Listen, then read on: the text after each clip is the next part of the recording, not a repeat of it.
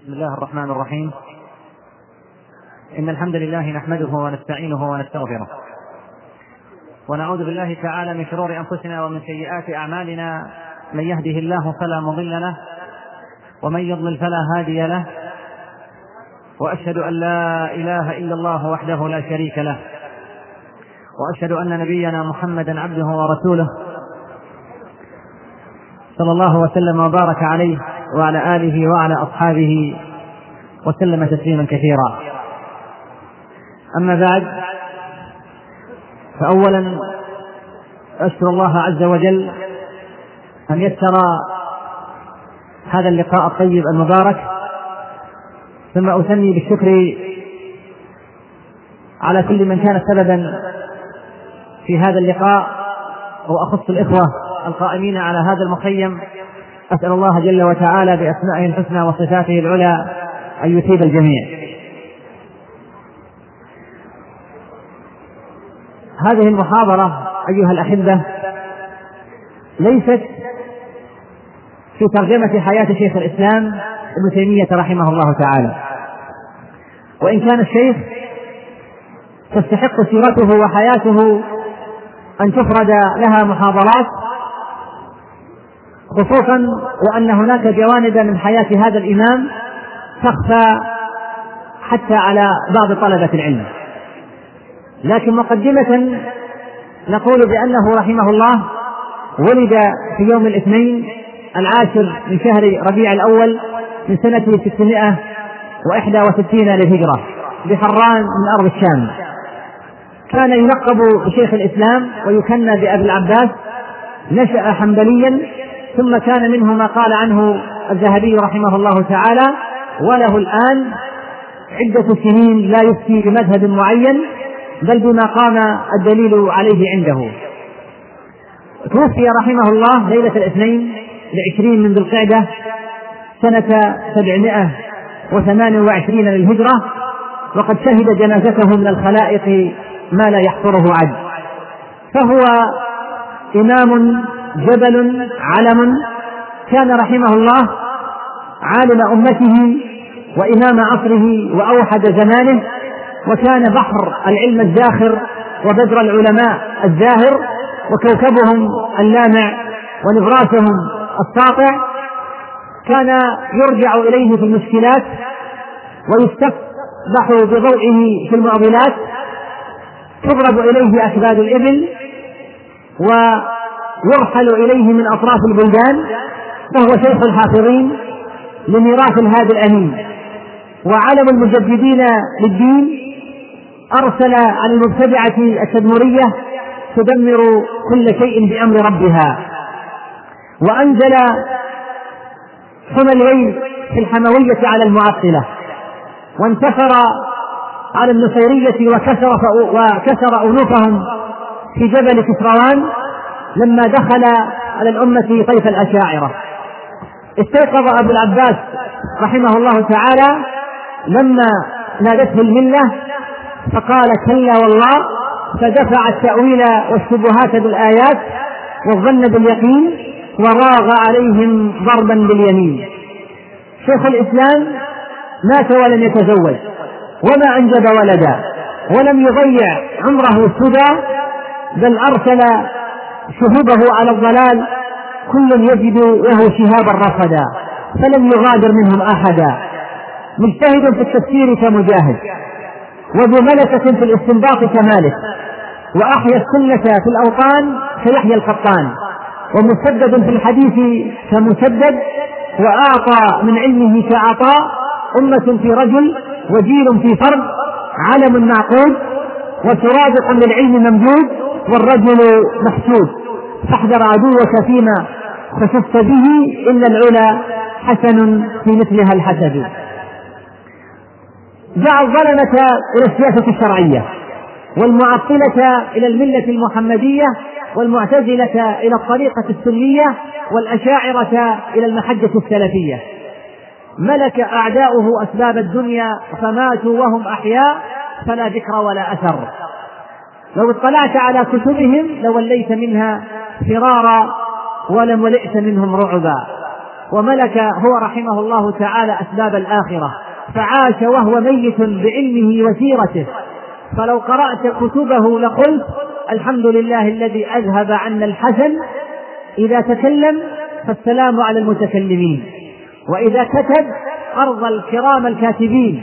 وإذا نطق صار بيت المنطق من طين. سل سيفه على الدهرية. وأغمده في صدور القبورية وضرجه بدماء النصيرية هو للفضائل إمامها وللحوادث حسامها وللفتن زمامها وللمعاني نظامها وللفتاوى يمنها وشامها وللأدب مصريها وتمامها وللتقوى كعبتها ومقامها فرق بالفرقان شرادم الضالين وأسكت بالجواد الصحيح من الضالين. وأسكت بالجواد الصحيح أتباع المسيح. وكت بالجواد الصحيح أتباع المسيح. وهاج على الرافضة بالمنهاج. ودرأ عن الدين بالدرء وذبح الشاتم بالصارم. حل زمام أهل الحلول. واصطلم بحد صارمه أرباب الاتحاد. عرض المخالفون بضاعتهم المزجاة.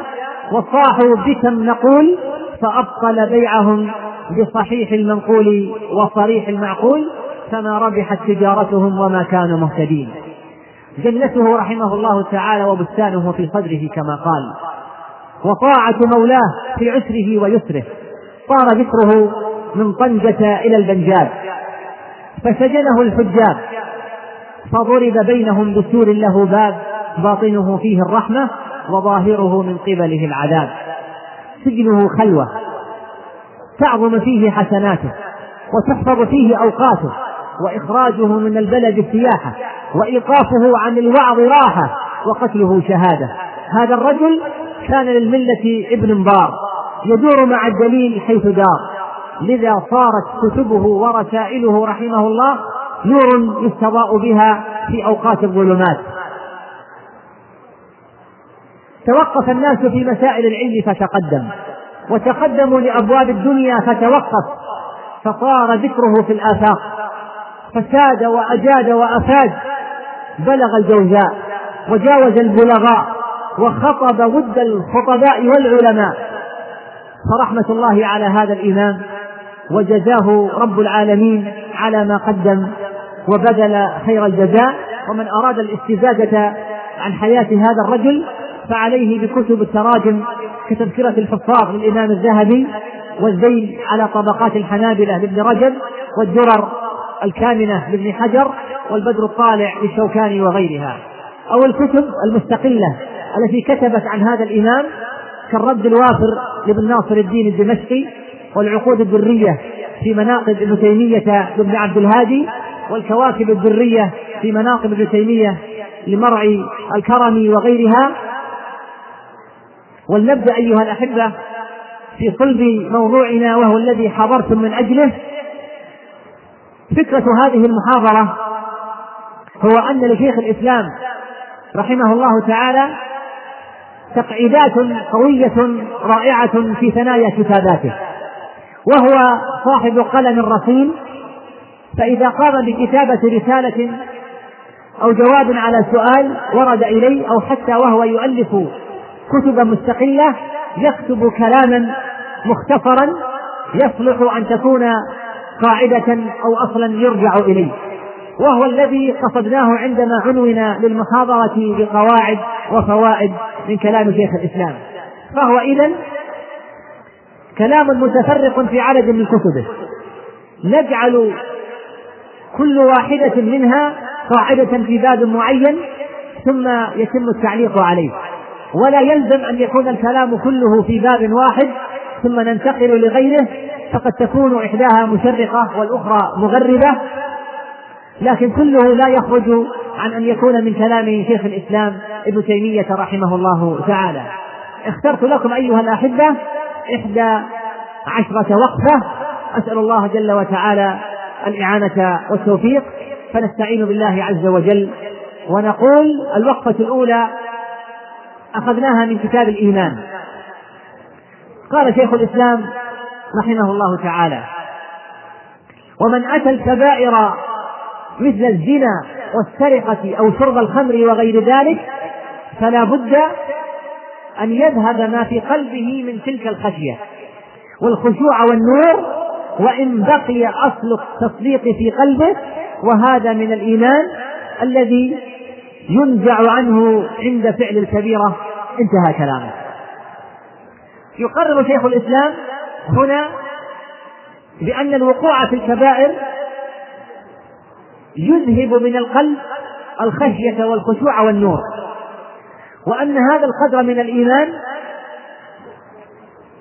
ينزع من القلب وأن هذا القدر من الإيمان ينزع من القلب عند فعل الكبيرة. فيقال ألا تقف مع نفسك يا من تفعل الكبائر؟ نعم أنت الذي قد تكذب أحيانا أو تغش أحد المسلمين أو قد تغتاب أحدا من أصدقائك أو جيرانك أو زملائك أو أقاربك أو قد تقع في أية كبيرة أخرى سوى هذا. هل تعلم بأن نور القلب يقل عند فعل الكبيرة؟ أو خشوعه ينقص وأن خشوعه ينقص؟ هل تشعر بهذا أو لا تشعر؟ إذا كنت لا تشعر فتلك مصيبة وإن كنت تشعر فالمصيبة أعظم. ومن الكبائر التي يمارسها الناس اليوم ومعظمهم لا يشعر ولا يحس أنه يقع في كبيرة التمتع والاستمتاع بالنظر في القنوات الفضائية. فيا أخي الحبيب أي كبيرة أعظم من جلوسك لساعات تلو ساعات وأنت تنظر في وجوه المومسات وهن كاشفات عاريات أضف إلى ذلك ما يصاحبه في الغالب من أصوات الموسيقى المحرمة فإذا كان النظر إلى وجوه النساء ليس من الكبائر وسماع الغناء والمعازف ليس من الكبائر ومشاهدة مسلسلات العشق والغرام ليس من الكبائر ومشاهدة السحر والزندقة والشرك وسماع الكفر ليس من الكبائر وكل هذا يا أخي الحبيب وأنت تعلم ذلك جيدا بأنه يعرض الآن في القنوات الفضائية وتعدى الأمر إلى ظهور السوأتين بل وممارسة الفاحشة والمسلمون المصلون ينظرون ويشاهدون ولا يشعرون أنهم آثمون. أما نشتكي أيها الأحبة جميعا إلا من رحم الله من عدم حضور القلب في الصلوات أما نشتكي من عدم ذرفان الدمع عند سماع الآيات؟ أما نشتكي من عدم التأثر عند سماع المواعظ ما سبب كل هذا وغيره؟ قليل منا من يتنبه لما ذكره شيخ الإسلام من أن وقوع العبد في الكبائر يؤدي ولا بد ولا بد من ذهاب خشية القلب وخشوعه بقدر وقوع الشخص وارتكابه لنوع الكبيرة وإذا كان أصل التصديق والإيمان يبقى في القلب لكن ينزع من الإيمان بقدر فعل الكبيرة فكن يا عبد الله على حذر فإن القضية حقيقة لا مجرد تخويف والله المستعان. والشيء بالشيء يذكر فبما أنه قد ذكر طرف مما يعرض في القنوات الفضائية فلا بأس يا أخي الحبيب بوقفة قصيرة حول هذا الموضوع الكبير والخطير والذي هو في الحقيقة أيضا يحتاج إلى محاضرة بل إلى محاضرات مستقلة. إن القنوات الفضائية مصيبتها عظيمة وشرها مستطير وعاقبتها الخزي في الدنيا والآخرة فهي تستقبل محطات التلفزة من شتى بقاع العالم. هناك محطات خاصة هدفها تدبير أخلاق الناس تبث من إسرائيل ومن جنوب شرق آسيا ومن إيطاليا وغيرها. متخصصة في نشر الفساد وتربية الناس على الإباحية والفجور والعياذ بالله. وهناك محطات أخرى متخصصة في زعزعة الأمن في الدول تعلم عمل الجريمة وصنع المتفجرات وإتقان عملية عمليات الاغتصاب وكل عاقل يعلم أنه ليس في صالح أحد مثل هذه الأمور أن تعرض على مجتمعاتنا.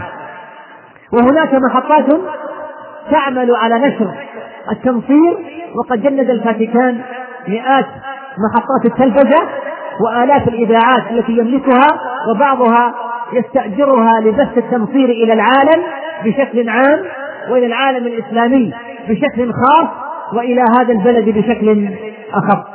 ناهيك عن الأمور الأخرى التي فتن الناس بمشاهدتها حيث صار الجنس هو المحور الأول التي تتنافس في بثها معظم القنوات ويصرحون بأن هذا هو الذي يجذب الناس فينتقون أجمل النساء ويعرضون مفاتنها في أقبح صورة والمسلمون قد أسكرهم جمال الألوان ودقة الإخراج ونسوا أنهم أحرقوا بسبب هذه القنوات كميات وأعداد من الحسنات الله أعلم بها.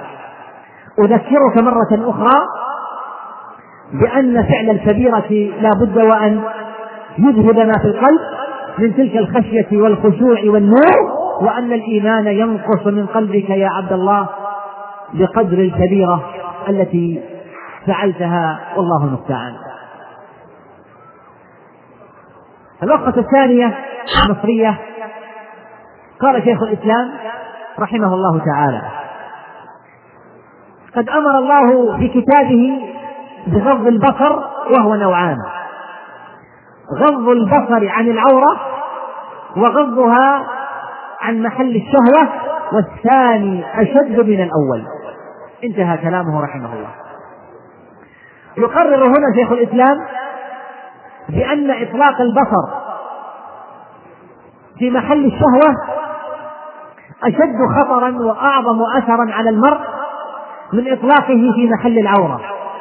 وإن كان عدم غض البصر عموما مصيبة وأية مصيبة. إن من غض بصره عما حرم الله عليه عوضه الله تعالى من جنسه ما هو خير منه. فكما أمسك نور بصره عن المحرمات أطلق الله نور بصيرته وقلبه فرأى به ما لم يره من أطلق بصره في محارم الله تعالى. وهذا أمر يحسه الإنسان من نفسه. فإن القلب كالمرآة والهوى كالصدأ فيها. فإذا خلقت المرآة من الصدأ انطبعت فيها صور الحقائق كما هي. وإذا صدأت لم تنطبع فيها صور المعلومات فيكون علمه وكلامه من باب الخوض والظنون. وكما قيل كل الحوادث مبدأها من النظر ومعظم النار في المستصغر الشجري كم نظرة فعلت في قلب صاحبها فعل السهام بلا قوس ولا وتر.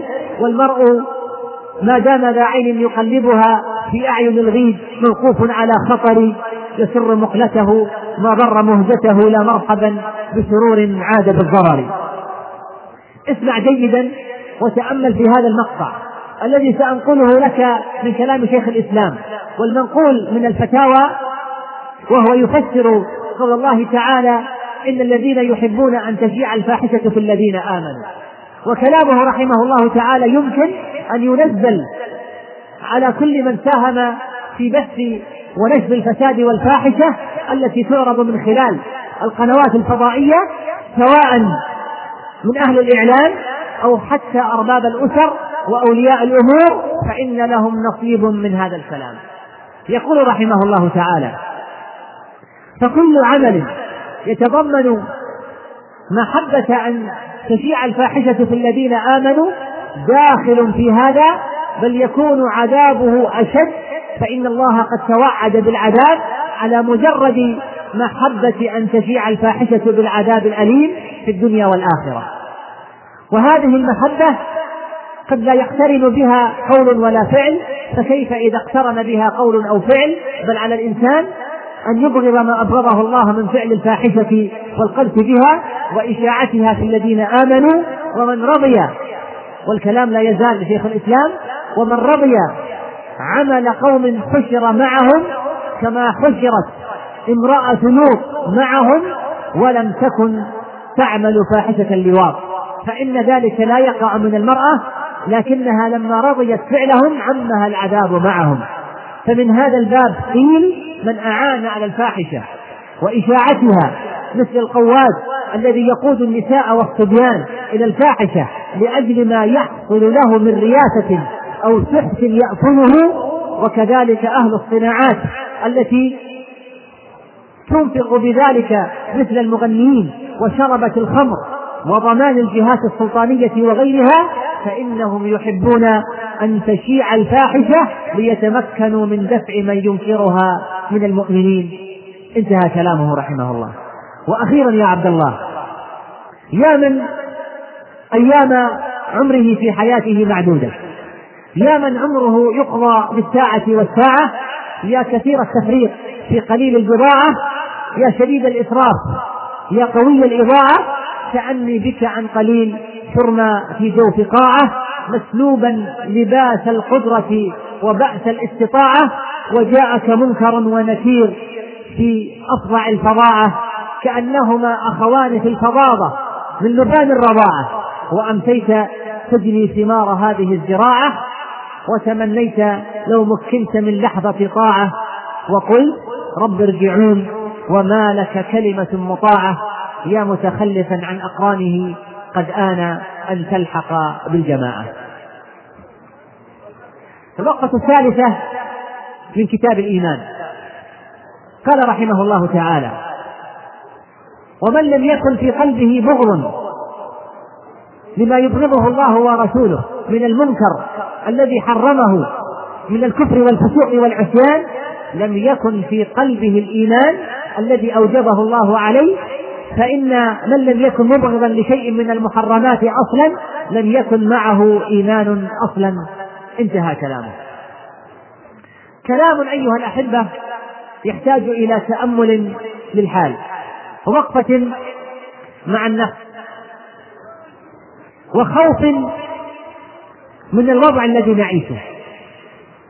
يقرر شيخ الإسلام في هذا المقطع بأن الذي لا يبغض المنكر الذي حرمه الله ورسوله فإن هذا الرجل لم يكن في قلبه الإيمان الذي أوجبه الله عز وجل. بل ويؤكد بأن من لم يكن مبغضا لشيء من المحرمات أصلا لم يكن معه إيمان أصلا. لا يخفانا جميعا أيها الأحبة. حجم المنكرات التي تحيط بنا. منكرات داخل البيوت ومنكرات خارجها منكرات فردية وأخرى جماعية منكرات خاصة وأخرى عامة. هذه المنكرات أليس لها أصحاب يمارسونها؟ الجواب بلى هل كل هؤلاء البشر الذين يقعون ويمارسون المنكرات من الأفراد والأسر والعوائل. أيا كانت نوعية هذه المنكرات. أقول هل كل هؤلاء وهم يمارسونها؟ يمارسونها وهم مبغضون لها؟ يكرهون ما يفعلون؟ ولا أريد أن أتهم الناس لكنني أستبعد ذلك. وأكاد أجزم بأن الكثرة الكافرة ممن يفعل المنكر يفعله وهو يميل إليه ويرغبه والبعض قد يحبه ويعشقه فما هو حجم الإيمان؟ فما هو حجم الإيمان في قلب من هذا حاله إيمان ضعيف. وإن وجد فسيكون إيمانا جامدا وإذا أردت الدليل فتأمل في جمود الناس تجاه مشاهدتهم للمنكرات. والخوف كل الخوف. على ذلك الذي لا يبغض شيئا من المحرمات فإن هذا والعياذ بالله ليس معه شيء من الإيمان أصلا وإن ادعى أو كتب في تابعيته أنه مسلم. الوقفة الرابعة. من كتاب الإيمان أيضا. قال رحمه الله تعالى فالشفاعة الحسنة الإعانة على الخير الذي يحبه الله ورسوله. من نفع من يستحق النفع ودفع الضر عن من يستحق الضر عنه. والشفاعة السيئة الإعانة على ما يكرهه الله ورسوله كالشفاعة التي فيها ظلم الإنسان أو منع الإحسان لمن يستحقه. انتهى كلامه فالواسطة في مجتمعنا أمر لا بد منه. وإن قلت بأن معظم معاملاتك لا تسير إلا عن طريق الواسطات لا لم تكن مبالغا. فهذا يبحث عن شفاعة حسنة لتسجيل ابنه في الجامعة. وذاك يبحث عن واسطة لنقل زوجته المدرسة من منطقة إلى أخرى. وآخر يريدها لعلاج أحد أولاده في المستشفى. ورابع وخامس وسادس وعاشر لا شك أيها الأحبة بأن باب الشفاعة الحسنة من أعظم أبواب النفع للمسلمين. قال الله تعالى من يشفع شفاعة حسنة يكن له نصيب منها ومن يشفع شفاعة سيئة يكن له كفل منها. وقال رسول الله صلى الله عليه وسلم من استطاع منكم أن ينفع أخاه فليفعل رواه مسلم. وكان عليه الصلاة والسلام إذا أتاه السائل أو صاحب الجاه قال اشفعوا تؤجروا رواه البخاري في صحيحه. الواسطة حتى تكون مقبولة شرعا وتنفع صاحبها لا بد لها من ضوابط. الضابط الأول عدم تضييع من له حق. فكم من الناس يتوسط في أمور يضيع بها حقوق آخرين على حساب نفع صاحبه أو قريبه. وهذا من المحرمات. وهذا من المحرمات ومن البلايا التي ابتلي بها أهل هذا الزمان. تضيع الحقوق وتهدر أموال بسبب مكالمة أو ورقة صغيرة اسمها كبير ووزرها خطير ويظن الجاهل أن هذا من الشفاعة الحسنة وما علم أنها من الشفاعة المحرمة. ومن يشفع شفاعة سيئة يكن له كفل منها. وكان الله على كل شيء مقيتا. الضابط الثاني أن تكون الواسطة فيما أذن فيه الشرع لأن بعض الناس يظن أن كل واسطة يكون فيها الأجر والثواب. وهذا مخالف لقول الله تعالى ومن يشفع شفاعة سيئة يكن له كفل منها فدلت الآية على وجود نوع من الشفاعات تكون حراما وهي الشفاعة السيئة. وذلك مثل أن يشفع إنسان بجاهه أو منزلته أو بكلمته المسموعة ليغتصب حقوق الآخرين أو يظلمهم أو أن يأكل أموالهم بالباطل. الضابط الثالث ألا تكون الشفاعة في حد من حدود الله عز وجل. وحديث عائشة رضي الله تعالى عنها وعن أبيها في صحيح البخاري صريح في هذا. أتشفع في حد من حدود الله؟ وأيم الله؟ لو أن فاطمة بنت محمد سرقت لقطع محمد يدها. وذلك لما كلمه أسامة في شأن المرأة المخزومية التي سرقت. وما أسباب النكبات التي تمر بها بلدان المسلمين إلا من رحم الله إلا بسبب تعطيل الحدود الشرعية بسبب شفاعات السوء وجهات الضرار. فإذا تعطلت الحدود الشرعية. حلت عقوبة كونية قدرية تشمل المجتمع كله. فهذا زان يزني فيشفع فيه من يشفع فلا يقام عليه الحد. ويشرب الخمر من يشربها فيشفع فيه من يشفع فلا يقام عليه الحد. بل ويسب الدين والشرع ويستهزئ به من يفعل ذلك فيشفع فيه من يشفع ولا يقام عليه الحد ويرتد من يرتد علانية وربما كتب ذلك في بعض الصحف والمجلات ولا يقام حد الردة كل ذلك بسبب شفاعات السوء. الضابط الرابع عدم جواز أخذ مقابل على هذه الواسطة. فإن هذا حرام ولا يجوز. فمن الناس من يعرض بذل جاهه ووساطته مقابل مبلغ مالي يشترطه ليعين شخصا في وظيفة أو ينقل أحدا من دائرة إلى أخرى أو أن يخلص أو أن يخلص لك معاملة في جهة ما فهذا سحت حرام ولا يجوز روى الإمام أحمد. بسند صحيح. عن أبي موسى مرفوعا من شفع لأحد شفاعة فأهدى له هدية فقبلها منه فقد أتى بابا عظيما من أبواب الربا. بل إن ظاهر الحديث يشمل الأخذ ولو بدون شرط مسبق. وهذا ما كان يرجحه سماحة الإمام عبد العزيز بن باز رحمه الله تعالى رحمة واسعة وأسكنه فسيح جناته. الوقفة الخامسة. اخترتها لكم من كتاب العبودية. قال رحمه الله تعالى إذا ترك العبد ما يقدر عليه من الجهاد كان دليلا على ضعف محبة الله ورسوله في قلبه. انتهى كلامه. إذا ترك العبد ما يقدر عليه من الجهاد كان دليلا على ضعف محبة الله ورسوله في قلبه. وكلمة الجهاد هنا في كلام شيخ الإسلام قد يشمل الجهاد الذي هو منازلة أعداء الله وقتالهم وخوض المعارك في ذلك وقد يكون هو كل جهد يبذله العبد في سبيل الدين فهو من الجهاد. ولذا قال شيخ الإسلام في موضع آخر من نفس الرسالة قال رحمه الله وحقيقة الجهاد الاجتهاد في حصول ما يحبه الله من الإيمان والعمل الصالح ومن دفع ما يبغضه الله من الكفر والفسوق والعصيان.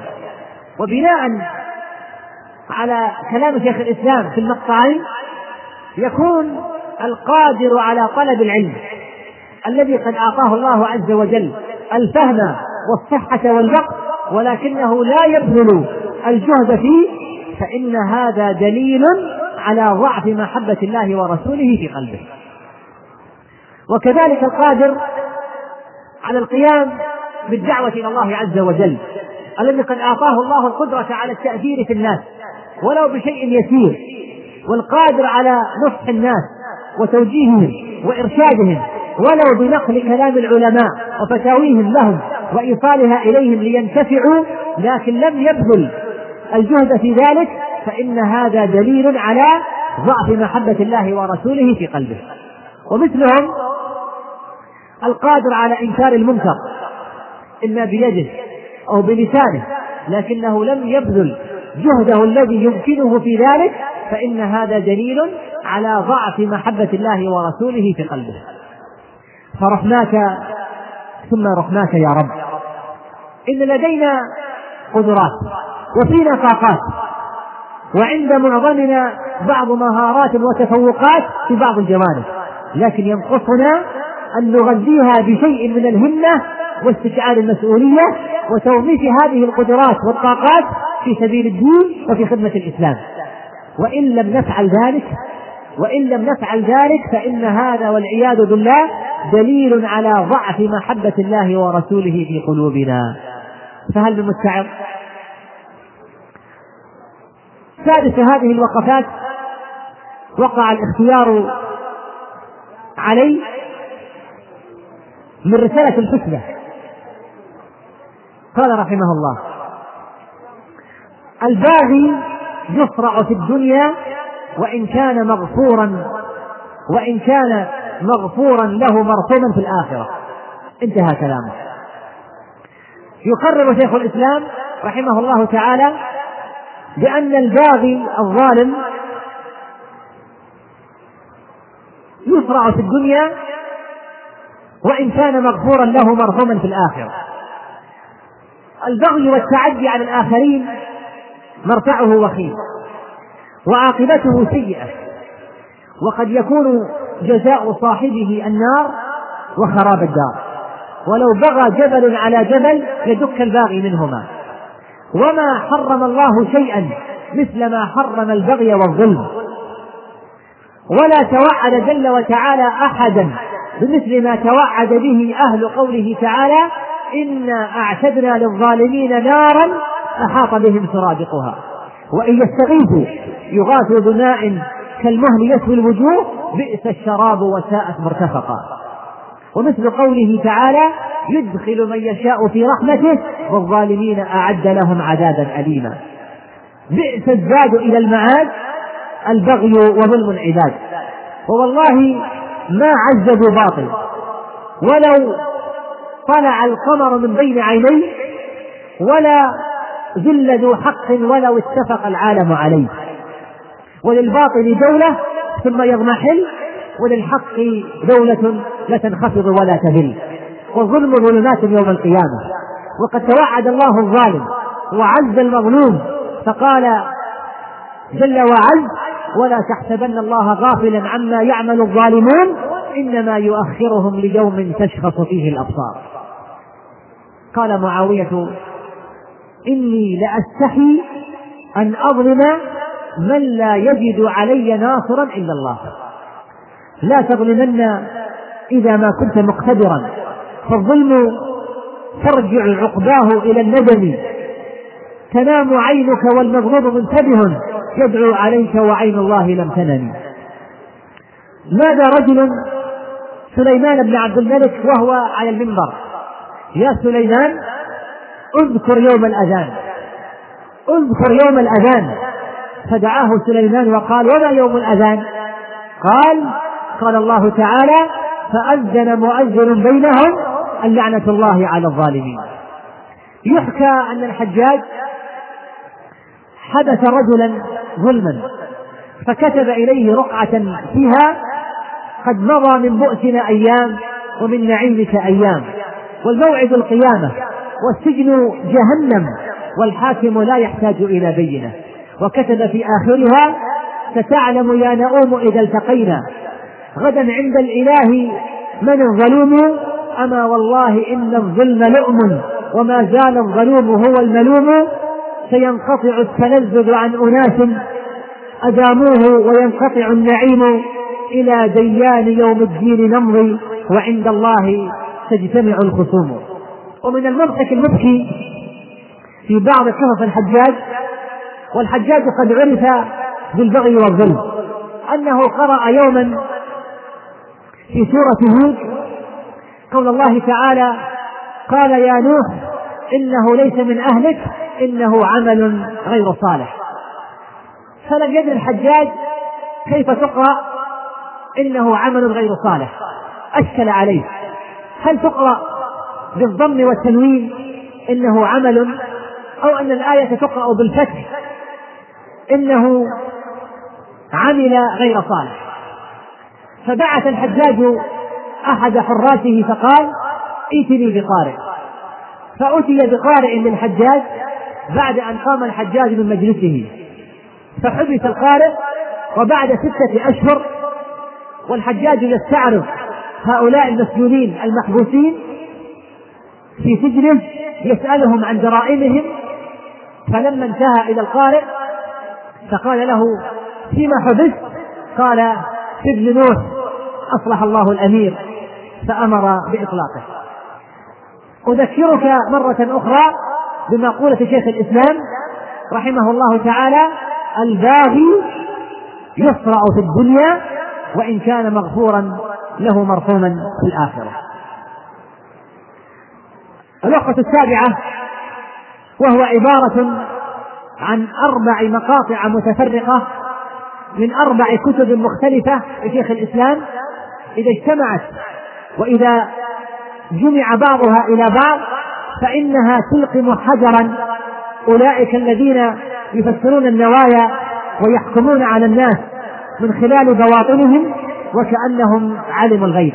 فشيخ الإسلام يقعد تقعيدات غاية في الروعة والبيان والتأصيل في هذه القضية. فيقول رحمه الله تعالى في السبعينية قد بينا أن المؤمن الذي لا ريب في إيمانه قد يخطئ في بعض الأمور العلمية الاعتقادية. فيغفر له كما يغفر له ما يخطئ فيه من الأمور العملية. وأن حكم الوعيد على الكفر لا يثبت في حق الشخص المعين حتى تقوم عليه حجة الله التي بعث بها رسله. وأن الأمكنة والأزمنة التي تحصر فيها النبوة لا يكون حكم من خفيت عليه آثار النبوة حتى أنكر ما جاء به خطأ كما يكون حكمه في الأمكنة والأزمنة التي ظهرت فيها آثار النبوة. انتهى كلامه. نعم. إن المؤمن الذي لا نشك في إيمانه وإخلاصه وحبه للخير قد يخطئ. في بعض الأمور العلمية العقدية وهذا ما دام أنه لم يتعمد الخطأ وقد أخطأ مجتهدا فهو مأجور غير مأجور فيغفر له كما نص على هذا شيخ الإسلام كما لو وقع في خطأ في بعض الأمور العملية. أضف إلى هذا المقطع المقطع الثاني حيث يقول رحمه الله تعالى في كتاب الإيمان.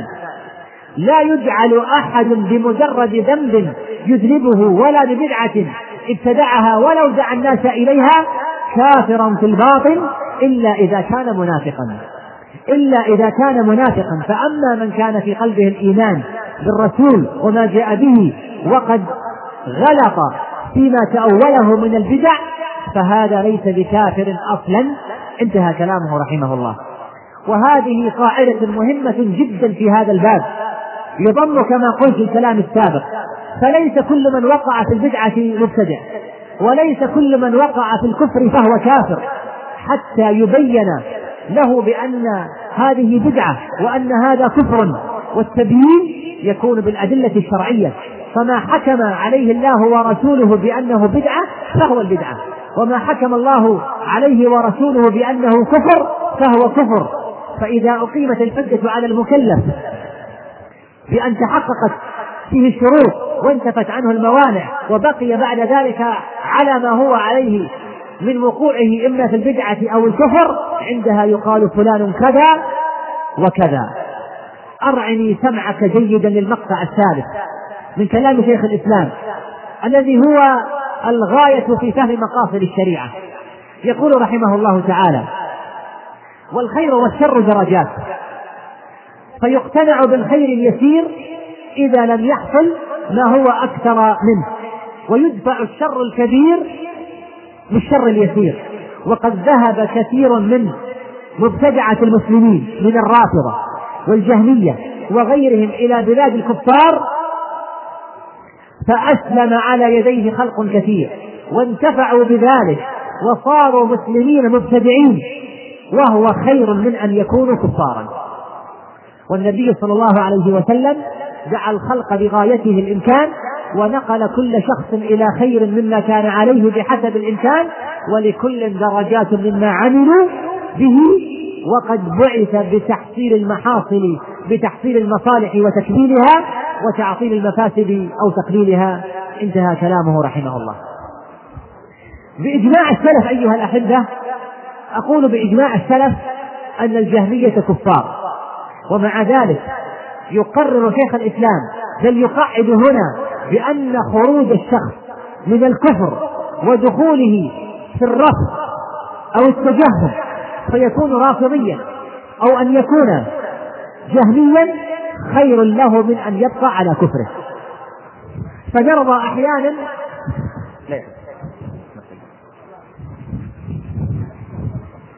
فنرضى أحيانا وفي بعض الأزمنة وفي بعض الأمثلة بالخير اليسير إذا لم يحصل ما هو أكثر منه.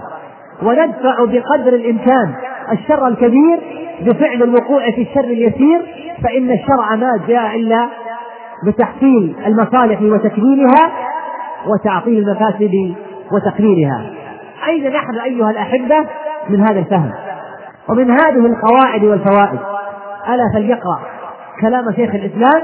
أولئك الذين بدعوا عباد الله عز وجل وأخرجوهم من دائرة أهل السنة وما علمنا منهم إلا خيرا. وتجاوزا أقول وتجاوزا نقول أنهم ربما وقعوا في بدعة وأخطأوا في أمور علمية عقدية تنزلا مع فهل أثبتوا بالأدلة الشرعية. بدعية ما وقعوا فيه أم هو تخرصات وأوهام لا حقيقة لها؟ ثم هل أقيمت عليهم الحجة؟ لا أظن أن كل هذا قد حصل. فأنسب ما يمثل به هؤلاء ما وصفهم به شيخ الإسلام عندما قال وهذا هو المقطع الرابع. من كلامه رحمه الله تجده في منهاج السنة عندما قال الجاهل في كلامه على الأشخاص والطوائف والمقالات بمنزلة الذباب. بمنزلة الذباب الذي يقع على العقر ولا يقع على الصحيح. والعاقل يزن الأمور جميعا هذا وهذا. والمعنى أن هم مثل هذا الإنسان الذي هو تفيد الأخطاء والوقوف على الزلات والذي يبحث يجد فمن من البشر لا يزل؟ وفي المقابل يترك هذا الكم الهائل وهذه الأطنان المتراكمة من قوله الصحيح السليم النافع لعباد الله فإن مثل هذا مثل الذباب الذي لا يقع إلا على الجرح ويدع الصحيح السليم فنعوذ جل وتعالى من الخذلان.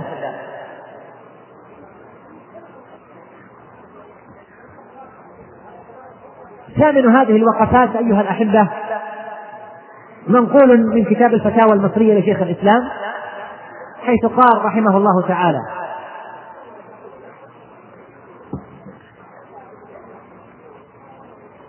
الذي يعين حضور القلب في الصلاة شيئان قوة المقتضي وضعف الشاغل. فأما الأول فاجتهاد العبد في أن يعقل ما يقوله ويفعله ويتدبر القرآن والذكر والدعاء ويستحضر أنه مناج لله جل وتعالى كأنه يراه. ثم كلما ذاق العبد حلاوة الصلاة كان انجذابه إليها أوكد. وهذا يكون بحسب قوة الإيمان والأسباب المقوية للإيمان كثيرة. وأما زوال المعارض فهو الاجتهاد في دفع ما يشغل القلب من تفكر الإنسان فيما لا يعنيه وتدبر الجوانب التي تجذب القلب عن مقصود الصلاة. وهذا في كل عبد بحسبه انتهى كلامه رحمه الله. من منا أيها الأحبة لا يشتكي من قلة الخشوع في الصلاة؟ من منا لا يشتكي من ضعف حضور قلبه؟ والله المستعان. كلنا ذلك الرجل لكن منا المقل ومنا المستكثر. كيف لا يكون ذلك؟ وقد أخرج الترمذي والحاكم من حديث أبي الدرداء رضي الله عنه قال كان النبي صلى الله عليه وسلم يوما جالسا بين أصحابه. فشخص ببصره إلى السماء. ثم قال هذا أوان أن يختلس العلم من الناس حتى لا يقدر منه على شيء. فقال زياد بن لبيد أحد الأنصار يا رسول الله كيف وقد قرأنا القرآن؟ فوالله لنقرأنه ونقرأنه نساءنا وأبناءنا. فقال له النبي صلى الله عليه وسلم ثكلتك أمك يا زياد إني كنت لأعدك من فقهاء المدينة. هؤلاء اليهود والنصارى في أيديهم التوراة والإنجيل فما أغنى عنهم؟ قال زبير بن نفير الحضرمي راوي الحديث وهو أحد ثقات التابعين قال فلقيت عبادة بن الصامت رضي الله عنه. فقلت له ألا تسمع ما يقوله أخوك أبو الدرداء؟ قال وما يقول؟ قال فذكرت له ما قال. فقال صدق أبو الدرداء إن شئت لأخبرنك بأول علم يرفع من الأرض الخشوع يوشك أن تدخل يوشك أن تدخل المسجد الجامع فلا ترى فيه رجلا خاشعا. فشيخ الإسلام يقرر في المقطع الذي قرأته عليكم قبل قليل بأن حضور القلب في الصلاة يتعين بأمران. قوة المقتضي مقتضي وضعف الشاغل. ثم شرح الأول فقال أما الأول فاجتهاد العبد في أن يعقل يتعين بأمران. قوة المقتضي وضعف الشاغل. ثم شرح الأول فقال أما الأول فاجتهاد العبد في أن يعقل ما يقوله ويفعله ويتدبر القرآن والذكر والدعاء ويستحضر أنه مناج لله جل وتعالى كأنه يراه. وكلامه رحمه الله صحيح. فإن كثيرا من الناس يصلي ولو سألته عن معنى ما يقرأ به أو ما يدعو به أو ما يذكر ربه به في صلاته ما معنى ما تقول؟ فإنه لا يعرف الجواب. ثم يشتكي بعد ذلك بأنه لا يخشع في صلاته. لا إشكال يا أخي الحبيب في أنك ما عرفت لكن الإشكال هو أنك إلى الآن لم تسأل عما لم تعرف ولا فكرت أن تتعلم لكي تعرف. فلو قلت له مثلا إنك تقول في صلاتك سبحانك اللهم وبحمدك ما معنى سبحانك اللهم وبحمدك؟ لا أجاب لا أعرف. طيب ما معنى وتعالى جدك؟ الجواب لا أعرف. طيب أنت تقول في صلاتك يوميا التحيات لله والصلوات والطيبات. ما معنى التحيات لله؟ الجواب لا أدري. تقول اللهم لا مانع لما أعطيت ولا معطي لما منعت ولا ينفع ذا الجد منك الجد. ما معنى ولا ينفع ذا الجد منك الجد؟ نفس الجواب السابق. هذا شيء يا أخي الحبيب أنت تقوله باستمرار. تقوله باستمرار وكل يوم في صلاتك فلماذا لا تبحث عنه؟ لماذا لا تسأل عنه؟ ثم تشتكي بعد ذلك من عدم حضور القلب في الصلاة. إن عدم معرفتك لما تتلفظ به في الصلاة من الأسباب التي تجعلك لا تخشع هذا أمر. الأمر الثاني الذي ذكره شيخ الإسلام والذي يعين على حضور القلب هو ضعف الشاغل. فكلما قوي الشاغل قوي الصارف وضعف حضور القلب ونقص الخشوع. والشواغل التي تشغل المصلي عن صلاته وتضعف خشوعه نوعان. النوع الأول شواغل تأتي من الخارج. وهذا أمرها بسيط بالنسبة للنوع الثاني ويمكن للعبد التخلص منها. كالأشياء التي تراها بعينك أمامك في قبلتك تشغلك عن الصلاة. هذه تزيلها وأمرها ينتهي.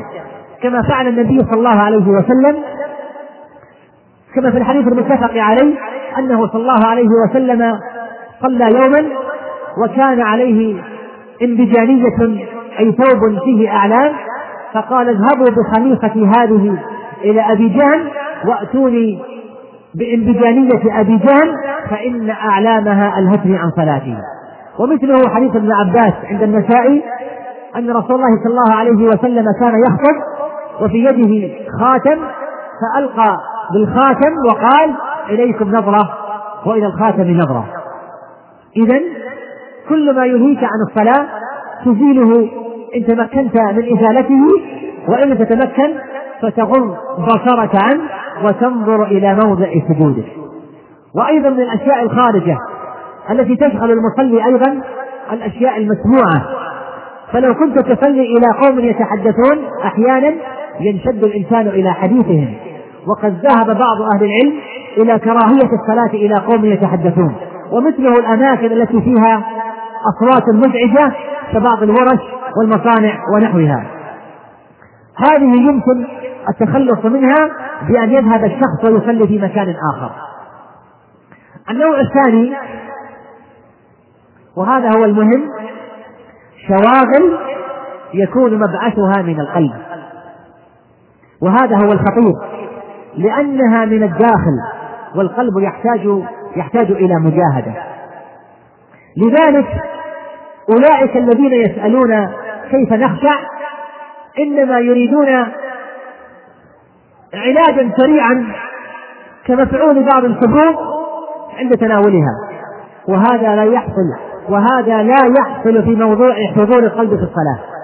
والأمر يحتاج إلى مجاهدة وإلى تعب وهذا له طريقان. الطريق الأول أن تدفع الخواطر القلبية دفعا مؤقتا وذلك بأن تفعل الأمور التالية. تبكر إلى الصلاة تقرأ شيئا من القرآن قبل إقامة الصلاة؟ تصلي ما تيسر لك من النوافل؟ تجديد الوضوء لكل صلاة؟ وهذه أمور يمكن أن تفعلها يا أخي الحبيب وهي تساعد كثيرا بحيث يتجرد القلب من الشواغل ويتجمع بعض الشيء قبل دخولك في الصلاة. وهذا أمر سهل يمكن أن تعود نفسك عليه والخير عادة كما قيل. حتى تقبل على صلاة الفرض وأنت متجرد عن الشواغل والملهيات وهذا من الثابت لغة وشرعا وواقعا وفطرة أن هذا أمر ممكن أن يتم لكن بالاستمرار وسيحصل العبد على خير كثير. أما أن يكون الإنسان منذ أن يصلي الفجر وحتى الظهر وهو منشغل بأمور الدنيا ثم من الظهر إلى العصر وهكذا حتى العشاء يشتغل إما بقلبه أو بجوارحه أو مكالمة هاتفية أو مراسلة أو مكاتبة بحيث أن أغلب الصلوات إذا حضرها في المسجد يأتيها وقد فاته بعضها فهو قبل دخوله في الصلاة بلحظات كان منشغلا بغيرها فتنتهي الصلاة ولم يتمكن بعد من التخلص من المؤثرات التي كانت قبلها. ثم يقول أنا لا أستطيع أن أستحضر قلبي في الصلاة. فنقول له لن تستحضر قلبك ما دامت حياتك كلها أصبحت ضائعة في طلب الدنيا. ولو طردت الهواجس والوساوس بعض الشيء فإنها سرعان ما تعود إليك. الطريق الثاني قطع القلب عن الدنيا. قطع القلب عن الدنيا بحيث يكون هم وأصل اشتغال العبد بقضايا الآخرة. حياتك كلها لابد أن تكون للآخرة. بمعنى أن تغير منهجك في الحياة يا أخي الحبيب. لا ترضى أن تكون عبدا للدرهم والدينار والوظيفة والريال والعمل والمنصب والعيال. فلا ترضى أن تكون عبدا إلا لله عز وجل. تكتب على حياتك كما قال بعضهم وقف لله تعالى. يكون قيامك وقعودك وذهابك وأيامك في سبيل الله عز وجل. إذا فعلت ذلك وجرب. إذا فعلت ذلك تكون حتى الخواطر وحتى الوساوس التي قد تعرض لك في الصلاة تكون خواطر شرعية. كما ثبت عن الفاروق عمر الخطاب رضي الله عنه أنه قال والله إني لأجهز الجيش وأنا في الصلاة.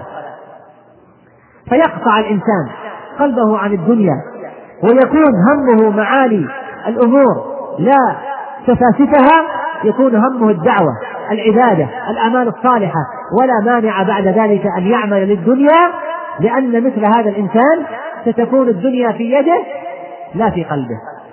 انظر إلى الدنيا يا أخي الحبيب كما وصفها الشافعي رحمه الله تعالى عندما قال ومن يدق الدنيا فإني طعمتها وسيق إلينا عذبها وعذابها فما هي إلا جيفة مستحيلة عليها كلاب همهن اجتنابها فإن تجتنبها كنت سلما لأهلها وإن تجتنبها نازعتك كلابها. فلا تتنازع يا أخي الحبيب مع كلاب الدنيا على الدنيا. بل اجعل همك الله والدار الآخرة ثم انظر بعد ذلك هل تخشع أو لا تخشع. هل تستحضر قلبك في الصلاة أو لا تستحضر؟ أسأل الله عز وجل الإعانة لي ولكم. تاسع هذه الوقفات من كلام شيخ الإسلام رحمه الله تعالى نقلته لكم من كتاب الاختيارات. قال رحمه الله يجوز اللعب بما قد يكون فيه مصلحة بلا مضرة وكل ما أفضى إلى المحرم كثيرا حرمه الشارع إذا لم يكن فيه مصلحة راجحة كأن يكون سببا للشر والفساد وما ألهى وشغل عما أمر الله به فهو منهي عنه. وإن لم يحرم جنسه كالبيع والتجارة.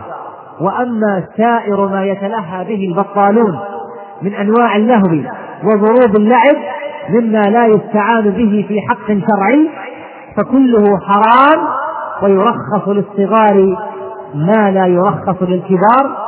انتهى كلامه رحمه الله. لقد حرم الإسلام ألعابا معينة نص على تحريمها كاللعب بالنرد والشطرنج وغيرها. وحث الإسلام في المقابل على ألعاب معينة لما فيه مصلحة ظاهرة للدين والإسلام كالرماية والسباحة وركوب الخيل. وسكت الشارع عن أنواع أخرى كثيرة من الألعاب مما يدل على إباحتها في الأصل. لكن يحكم على جوازها من حرمتها بمآلاتها وبما تفضي إليه. ولهذا قال رحمه الله تعالى في هذه القاعدة البديعة يجوز اللعب بما قد يكون فيه مصلحة بلا مضرة وكل ما أفضى إلى المحرم كثيرا حرمه الشارع. إذا لم يكن فيه مصلحة راجحة كأن يكون سببا للشر والفساد وما ألهى وشغل عما أمر الله به فهو منهي عنه وإن لم يحرم جنسه. ولهذا بعد ضبط هذه القاعدة أظن أنه يتضح لك يا أخي الحبيب حكم اللعبة الفلانية أو الرياضة الفلانية وكثير من الناس ممن كان يشكل عليهم وضع وحكم لعبة كرة القدم وأعني بوضعها الحالي من تنصيب الأندية لها والمسابقات والدوريات والمنافسات بين الدول وبذل الأموال بل وضع الرياضة العالمية بشكل عام. فلعل بعد نقل كلام شيخ الإسلام يتضح في الأمر شيء ويتبين لك بعض حكم فينظر في اللعبة. المعينة أو الرياضة المعينة هل فيها مصلحة ظاهرة للدين أم هي مضرة؟ هل تفضي إلى أمور حرمت في الشرع أم لا؟ هل تكون سببا للشر والفساد أن ينتشر الخير ويعم أبدا للشر والفساد أن ينتشر الخير ويعم الإصلاح هل يلهي ويشغل عما أمر الله أم أنها تساعد على طاعة الله والإكثار من الأعمال الصالحة. فبعد النظر في هذه المآلات وما تفضي إليه بعين الإنصاف يتبين لكل عاقل جوازها من حرمتها. أذكرك مرة أخرى بآخر كلام شيخ الإسلام فإنه ضابط مهم جدا في هذه المسألة حيث قال رحمه الله وأما سائر ما يتلهى به البطالون من أنواع اللهو من أنواع اللهو وضروب اللعب مما لا يستعان به في حق شرعي فكله حرام ويرخص للصغار ما لا يرخص للكبار. وبعد سماعك لهذا التقرير البديع من كلام ابن تيمية رحمه الله تعالى لا بأس أن أقرأ عليك فتوى سماحة الشيخ محمد بن إبراهيم مفتي الديار في سؤال وجه إليه عن حكم الرياضة في الإسلام. وإن كان في كلامه بعض طول لكن لأهميته سأقرأه كاملا. قال رحمه الله تعالى أما السؤال عن حكم الرياضة في الإسلام فلا شك في جواز أو استحباب ما كان منها بريئا هادفا مما فيه تدريب على الجهاد وتنشيط للأبدان وقلع للأمراض وتقوية للأرواح. فلقد ثبت عن رسول الله صلى الله عليه وسلم أنه سابق بالأقدام وسابق بين الإبل وسابق بين الخيل وحضر نضال السهام وصار مع إحدى الطائفتين وطعن بالرمح وركب الخيل مسرجة ومعراه وصارع ركانة فصرعه. وقد بسط الإمام ابن القيم رحمه الله تعالى بحث هذا في كتابه الفروسية كما أشار رحمه الله تعالى في كتاب زاد المعاد إلى ركوب الخيل ورمي النشاد والمصارعة والمسابقة بالأقدام كل ذلك رياضة للبدن قالعة للأمراض المزمنة كالاستسقاء والقولن ونص شيخ الإسلام رحمه الله تعالى على حكم الشرع في الكرة نفسها فقال في باب السبق في مختصر فتاواه فقال رحمه الله ولعب الكرة إذا كان قصد صاحبه المنفعة للخيل والرجال بحيث الاستعان بها على الكر والفر والدخول والخروج ونحوه في الجهاد وغرض الاستعانة وغرض الاستعانة على الجهاد الذي أمر الله به رسوله صلى الله عليه وسلم فهو حسن.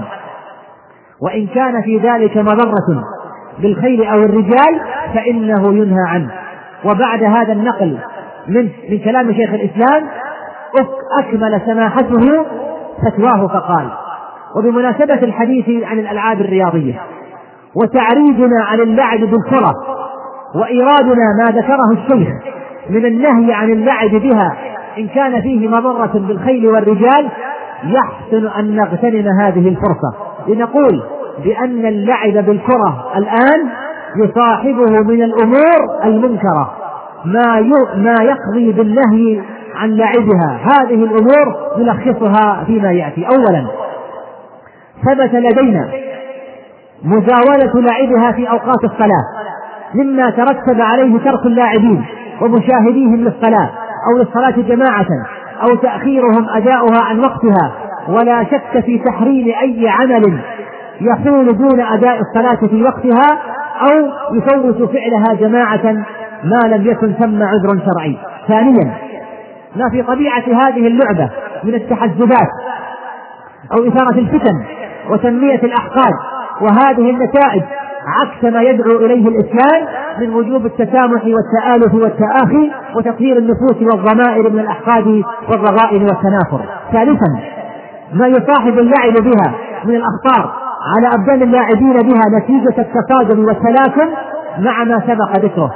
فلا ينتهي اللاعبون بها من لعبتهم في الغالب دون أن يسقط بعضهم في ميدان اللعب مغمى عليه أو مكسورة رجله أو يده وليس أدل على صدق هذا من ضرورة وجود سيارة إسعاف طبية تقف بجانبهم وقت اللعب بها. رابعا عرفنا مما تقدم أن الغرض من إباحة الألعاب الرياضية تنشيط الأبدان والتدريب على القتال وقلع الأمراض المزمنة ولكن اللعب بالكرة الآن لا يهدف إلى شيء من مبررات من مبررات إباحة الألعاب الرياضية.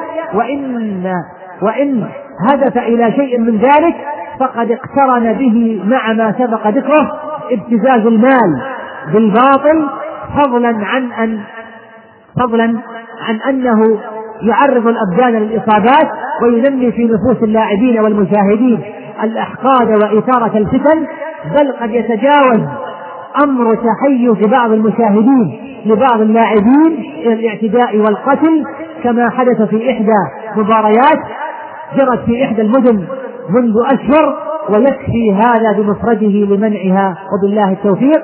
انتهى فتوى سماحة الإمام محمد بن إبراهيم. رحمه الله تعالى منقولا من الجزء الثامن من فتاواه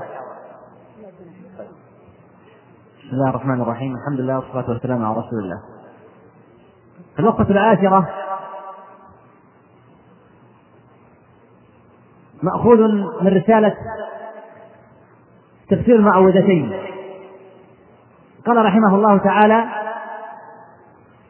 والأصل الذي دل عليه الكتاب والسنة أن من فعل محظورا ناسيا لم يكن قد فعل منهيا عنه. فلا يبطل بذلك شيء من العبادات.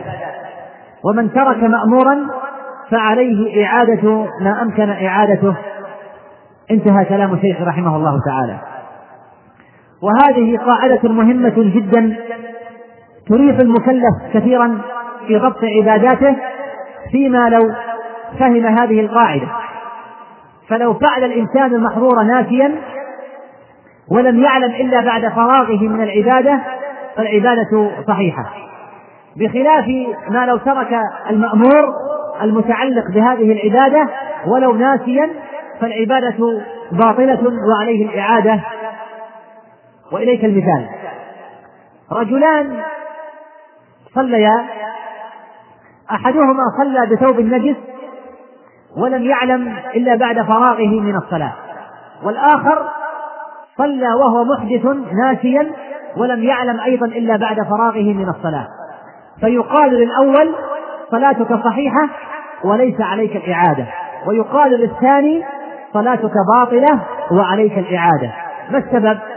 السبب لأن الأول الذي صلى في الثوب النجس وهو وهو لا يعلم قد وقع في محظور والثاني الذي صلى محدثا وهو لا يعلم أيضا قد ترك المأمور وتقعيد شيخ الإسلام الذي سمعت أن العبادة لا تبطل بفعل المحظور ناسيا بخلاف ترك المأمور فإنها تبطلها ولو نسيانا. ولهذه القاعدة من الأدلة في الكتاب والسنة ما دلت عليها فليس هذا موطن بسطها آخر هذه الوقفات وهي آخر هذه المحاضرة وهي الوقفة الوقفة الحادية عشرة ما قاله رحمه الله تعالى في الفتاوى. قال إن من المسائل مسائل جوابها السكوت جوابها السكوت. كما سكت الشارع في أول الأمر بأشياء والنهي عن أشياء حتى من رسالة تفسير المعوذتين قال رحمه الله تعالى والأصل الذي دل عليه الكتاب والسنة أن من فعل محظورا ناسيا لم يكن قد فعل منهيا عنه. فلا يبطل بذلك شيء من العبادات. ومن ترك مأمورا فعليه إعادة ما أمكن إعادته. انتهى كلام الشيخ رحمه الله تعالى.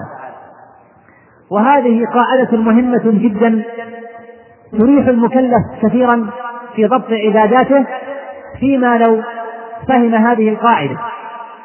فلو فعل الإنسان المحظور ناسيا ولم يعلم إلا بعد فراغه من العبادة فالعبادة صحيحة.